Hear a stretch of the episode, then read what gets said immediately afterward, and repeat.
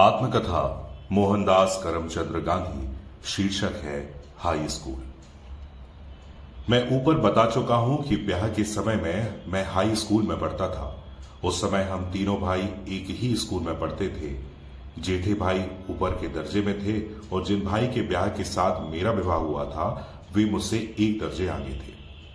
विवाह का परिणाम यह हुआ कि हम दोनों भाइयों का एक वर्ष बेकार हो गया। मेरे भाई के लिए तो परिणाम इससे भी बुरा रहा। विवाह के बाद वे स्कूल में पढ़ने के लिए नहीं गए। कितने नौजवानों को ऐसे अनिष्ट परिणाम का सामना करना पड़ता होगा, भगवान ही जाने। विद्या का अभ्यास और विवाह, दोनों एक साथ तो हिंदू समाज में ही चल सकते हैं। मेरी पढ़ाई चलती रही। हाई स्कूल में मेरी गिनती मंदबुद्धि विद्यार्थियों में तो नहीं थी। शिक्षकों का प्रेम मैं हमेशा ही पा सकता था। हर साल माता पिता के नाम से स्कूल से विद्यार्थी की पढ़ाई और उसके आचरण के संबंध में प्रमाण पत्र भेजे जाते थे। उनमें मेरे आचरण या अभ्यास के खराब होने का टीका भी कभी नहीं हुआ। दूसरी कक्षा के बाद मुझे इनाम भी मिले और पांचवी तथा छठी कक्षा में क्रमशः प्रतिमास चार और दस रुपयों की छात्रवृत्ति भी मिली थी। इसमें मेरी होशियारी की अपेक्षा भाग्य का अंश अधिक था। ये छात्रवृत्तियाँ सब विद्यार्थियों के लिए तो नहीं थी, बल्कि सोरठ वासियों में से सर्वप्रथम आने वालों के लिए ही थी। चालीस पचास विद्यार्थियों की कक्षा में उस समय सोरठ प्रदेश के विद्यार्थी कितने ही हो सकते थे। मेरा अपना ख्याल है कि मुझे अपनी होशियारी का कोई गर्व नहीं था। पुरस्कार या छात्रवृत्ति मिलने पर मुझे कोई आश्चर्य भी नहीं होता था। पर अपने आचरण के विषय में मैं बहुत सजग ज़रूर था। आचरण में दोष आने पर मुझे रुलाई भी आ जाती थी। मेरे हाथों को कोई कैसे काम बना सकता है जिसमें शिक्षकों को मुझे डांटना पड़े अथवा शिक्षकों को वैसा ख्याल बने तो वह मेरे लिए असह्य हो जाता था। मुझे याद है कि एक बार मुझे मार खानी पड़ी थी। मार का दुख नहीं था, पर मैं दंड का पात्र माना गया, इसका मुझे बहुत बड़ा दुख था। मैं खूब रोया। यह प्रसंग पहली बार दूसरी कक्षा में था। दूसरा प्रसंग सातवीं कक्षा का था। उस समय दोरारबाजी ईदल जी गिमी हेमन मास्टर हुआ करते थे। वे विद्यार्थी प्रेमी थे, क्योंकि वे नियमों का पालन करवाते थे, व्यवस्थित रीति से काम करते थे और लेते थे और अच्छी तरह पढ़ाते थे। उन्होंने उच्च शिक्षा के विद्यार्थियों के लिए कसरत, क्रिकेट अनिवार्य कर दिया था। मुझे उसमें रुचि थी, ऐसा बिल्कुल भी नहीं था। इनके अनिवार्य बनने से, पहले से मैं कभी कसरत, क्रिकेट या फुटबॉल में तो गया ही नहीं था। ना जाने मेरा शर्मीला स्वभाव ही एकमात्र कारण था। अब मैं देखता हूँ कि वह अरुचि मेरे लिए भूल गई होगी। उस समय मेरा यह गलत ख्याल बना हुआ था कि शिक्षा का एक साथ कसरत का कोई संबंध नहीं है। बाद में मुझे समझ में आया कि विद्याभ्यास में व्यायाम का अर्थात शारीरिक शिक्षा का मानसिक शिक्षा के साथ ही समान स्थान है। फिर भी मुझे कहना चाहिए कि कसरत में ना जाने से मुझे नुकसान तो नहीं हुआ उसका कारण यह रहा कि मैंने पुस्तकों में खुली हवा में घूमने जाने की सलाह पड़ी थी और वह मुझे रुचि थी। इसके कारण हाई स्कूल की उच्च कक्षा से ही मुझे हवा खोरी की आदत पड़ गई थी। वह अंत तक बनी रही, टहलना में आराम हो गया और इससे मेरा शरीर अपेक्षाकृत सुगठित बना रहा। आरुचि का दूसरा कारण एक और था। पिताजी की सेवा करने की मेरी तीव्र इच्छा। स्कूल की छुट्टी होते ही मैं सीधा घर पहुँचता और सेवा में लग जाता था। जब कसरत अनिवार्य हुई तो इसे सेवा में बाधा बना पड़ी। मेरी विनती की कि पिताजी की सेवा के लिए मुझे कसरत से छुट्टी दी जाए। पर गीमी साहब छुट्टी क्यों देते? एक शनिवार के दिन सुबह का स्कूल था। शाम को चार बजे कसरत के लिए जाना था। मेरे पास घड़ी नहीं थी। आसमान बादलों से घिरा था, इसलिए समय का कोई अंदाज भी नहीं था। मैं बादलों से धोखा खा गया, जब कसरत के लिए पहुँचा तो सब जा चुके थे। दूसरे दिन गीमी साहब ने हाजिरी देखी तो मैं गैर हाजिरी को पाया गया। मुझसे कारण पूछा गया कि मैंने सही सही कारण बता दिया। उन्होंने उसे सच नहीं माना और मुझ पर एक या दो आने। ठीक रकम का स्मरण तो मुझे नहीं है, का जुर्माना मुझे किया गया। मैं झूठा ठहरा, मुझे बहुत दुख हुआ। कैसे सिद्ध करूँ कि मैं झूठ नहीं? कोई उपाय नहीं रहा। मन कसोस कर यह कह रहा था, रोया कि समझा सजा कर सोला और सच्चा काम करने वाले को गाफिल भी नहीं रहना चाहिए। अपनी पढ़ाई के समय इस तरह की मेरी यह पहली और आखिरी गफलत थी। मुझे धुंधली सी याद है कि आखिर में वह जुर्माना माफ़ कर दिया गया था। मैंने कसरत से तो मुक्ति प्राप्त कर ली थी। पिताजी ने हेडमास्टर को पत्र लिखा कि स्कूल के समय के बाद वे मेरी उपस्थिति का उपयोग अपनी सेवा के लिए करना चाहते हैं। इस कारण मुझे उससे मुक्ति मिल गई। व्यायाम के बदले मैंने टहलने का सिलसिला जारी रखा। इसलिए शरीर को व्यायाम ना देने की गलती के लिए तो शायद मुझे सजा भी नहीं भोगनी पड़ी होगी, पर दूसरी एक गलती की सजा मैं आज तक भोग रहा हूँ। मैं ये नहीं जानता कि पढ़ाई में सुंदर लेखन आवश्यक है। यह गलत ख्याल मुझे कैसे हो गया था? पर ठेठ विलायत जाने तक यह बना रहा।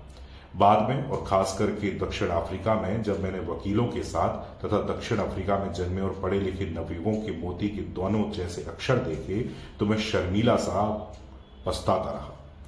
मैंने अनुभव किया कि खराब अक्षर अधूरी शिक्षा की निशानी मानी जाती है।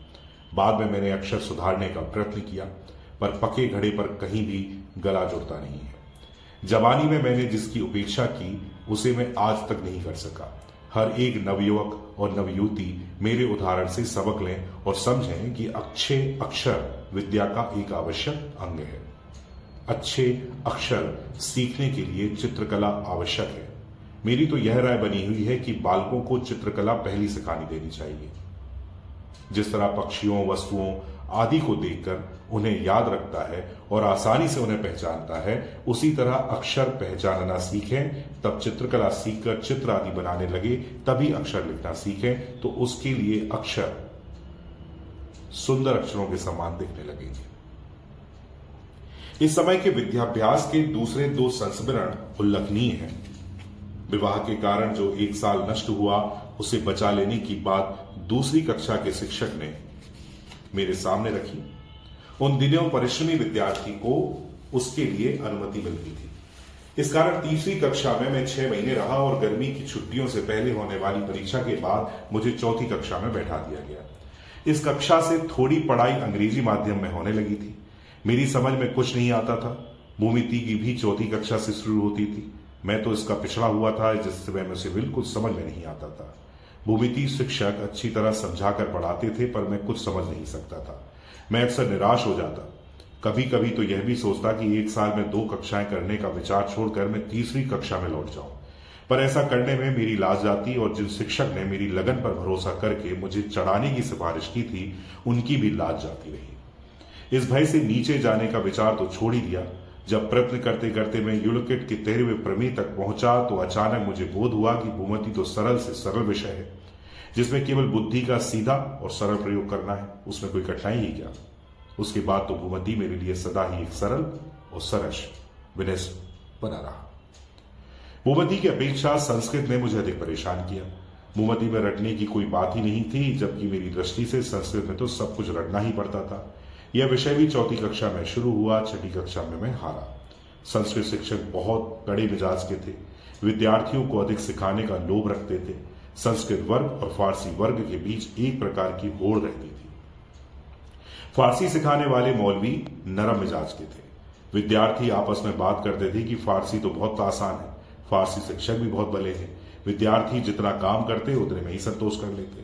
मैं भी आसान होने की बात सुनकर ललचाया और एक दिन फारसी के वर्ग में जाकर बैठ गया। संस्कृत शिक्षक को दुख हुआ। उन्होंने मुझे बुलाया, कहा, यह तो समझ कि तू किन का लड़का है। क्या तू अपने धर्म की भाषा नहीं सीखेगा?